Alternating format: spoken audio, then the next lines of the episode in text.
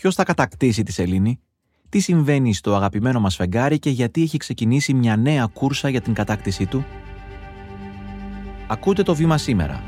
Είμαι ο Γιάννης Διαμαντής και είναι Τρίτη 30 Ιανουαρίου.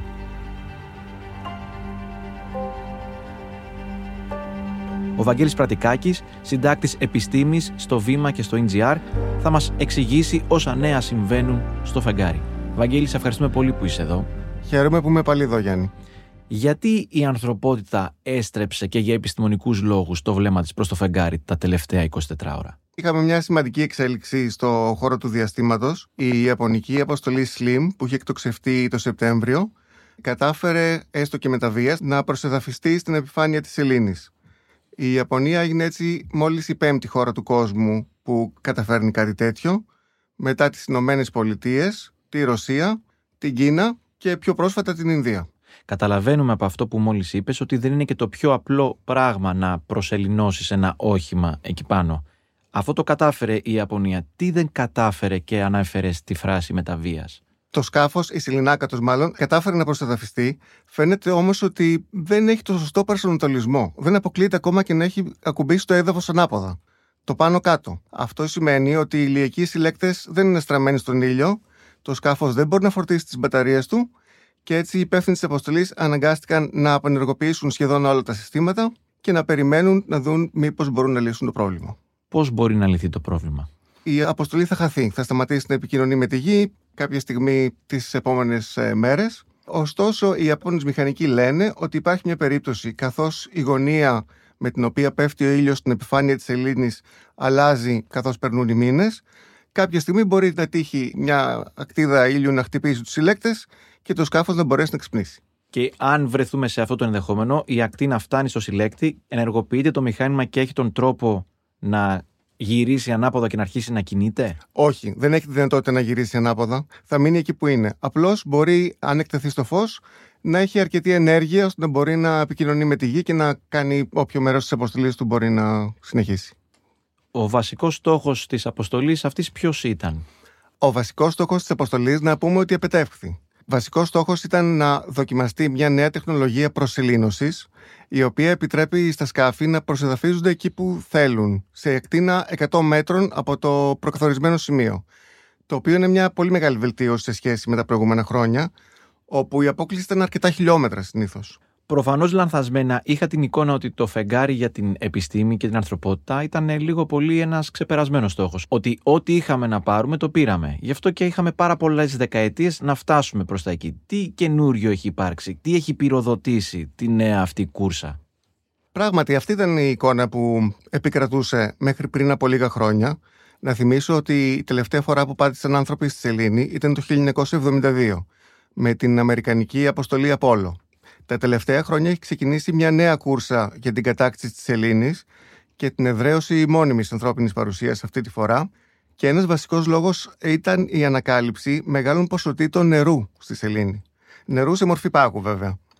Νερό φαίνεται ότι υπάρχει σε αρκετά μεγάλες ποσότητες, παγιδευμένο στην άμμο που καλύπτει την επιφάνεια της Ελλήνη, τη σκόνη μάλλον, αλλά υπάρχουν και μεγάλες ποσότητες πάγου που έχουν ανακαλυφθεί μέσα σε κρατήρες στο νότιο πόλο, όπου επειδή το ηλιακό φως πέφτει εκεί υπογωνία, δεν φτάνει ποτέ στο βάθος των κρατήρων. Ε, υπάρχει μόνιμο σκοτάδι εδώ και εκατομμύρια χρόνια και εκεί υπάρχουν μεγάλες ποσότητες πάγου, που θα είναι σίγουρο σημαντικότερος φυσικός πόρος στη σελήνη. Το νερό το χρειαζόμαστε όχι μόνο για να το πίνουν οι αστροναύτες, μπορούμε επίσης να το διασπάσουμε με ηλεκτρόλυση και να πάρουμε οξυγόνο, που χρειάζονται οι αστροναύτες για να αναπνέουν, αλλά και υδρογόνο, το οποίο μπορεί να χρησιμοποιηθεί ως καύσιμο για αποστολές σε άλλα μέρη του ηλιακού συστήματος. Μίλησες για μόνιμη παρουσία ανθρώπων στη Σελήνη. Αυτό το σκεφτόμαστε ως ένα νέο τόπο κατοικίας ή αυτό που είπες τώρα λίγο προς το τέλος, ότι θα είναι ένας επόμενος σταθμός πιο κοντά σε άλλους στόχους και προορισμούς; Σίγουρα η Σελήνη δεν πρόκειται να γίνει σύντομα τόπος παραθυρισμού και διακοπών. Θα φιλοξενήσει όμως σίγουρα σημαντική εμπορική δραστηριότητα με την προοπτική να χρησιμοποιηθεί στο μέλλον ως ενδιάμεσος σταθμός για αποστολές σε πιο μακρινούς προορισμούς, στον Άρε δηλαδή πιο συγκεκριμένα. Έχουμε εικόνα για το είδος των εμπορικών δραστηριοτήτων που προσδοκούμε να αναπτυχθούν εκεί; Ακόμα βέβαια δεν είναι σαφές. Είναι μια αγορά, ας πούμε, που τώρα αρχίζει να δημιουργείται Οι εξορίξεις πιστεύω ότι θα είναι η κύρια δραστηριότητα για την οποία φαίνεται να προετοιμάζεται τόσο η NASA όσο και η Ευρώπη και άλλες χώρες. Η Ιαπωνία έγινε η πέμπτη μόλις χώρα, είπες. Οι άλλες τέσσερις ποιες είναι για να βοηθήσουμε και εμάς που δεν τα γνωρίζουμε πολύ καλά αυτά και ποιος αναμένεται να είναι ο, ο έκτος; Οι μόνες χώρες που έχουν πραγματοποιήσει ελεγχόμενη προσεδάφιση στη Σελήνη είναι η ΙΠΑ, η Σοβιετική Ένωση, η Ρωσία δηλαδή σήμερα, η Κίνα και από πέρσι τον ε, Αύγουστο είναι η Ινδία.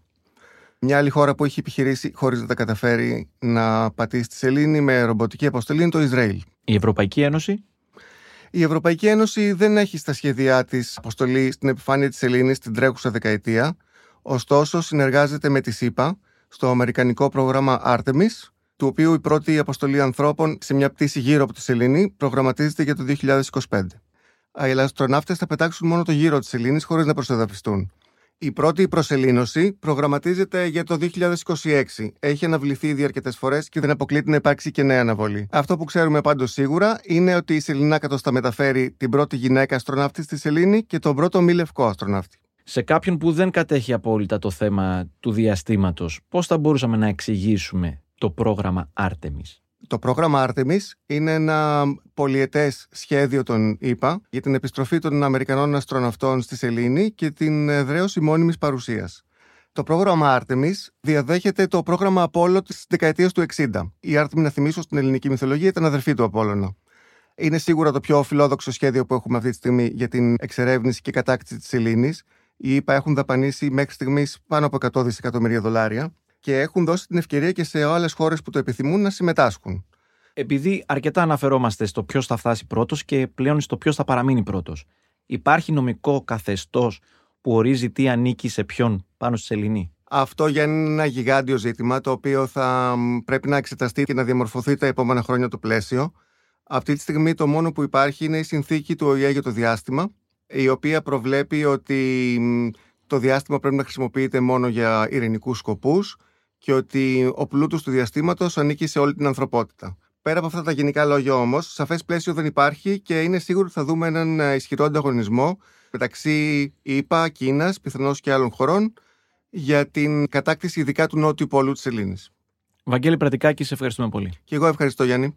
Όσοι μας ακούτε τον τελευταίο χρόνο, ξέρετε ότι στο βήμα σήμερα παρουσιάζουμε ένα θέμα κάθε μέρα, προσπαθώντας να δούμε και να εξηγήσουμε όλες του τις πλευρές.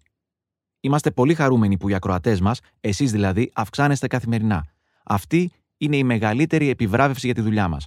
Όμως, θέλουμε να γίνουμε καλύτεροι και θέλουμε να ξέρουμε και ποια θέματα απασχολούν εσάς. Μην διστάσετε λοιπόν να μας αφήνετε σχόλια σε όποια εφαρμογή μας ακούτε και το επιτρέπει. Αν για παράδειγμα μας ακούτε από το Spotify, μπορείτε να μας αφήνετε το σχόλιο σας κάτω από κάθε επεισόδιο. Και μην το κρατάτε κρυφό. Μιλήστε για το βήμα σήμερα και σε άλλους που θέλουν να ενημερώνονται έγκυρα κάθε μέρα.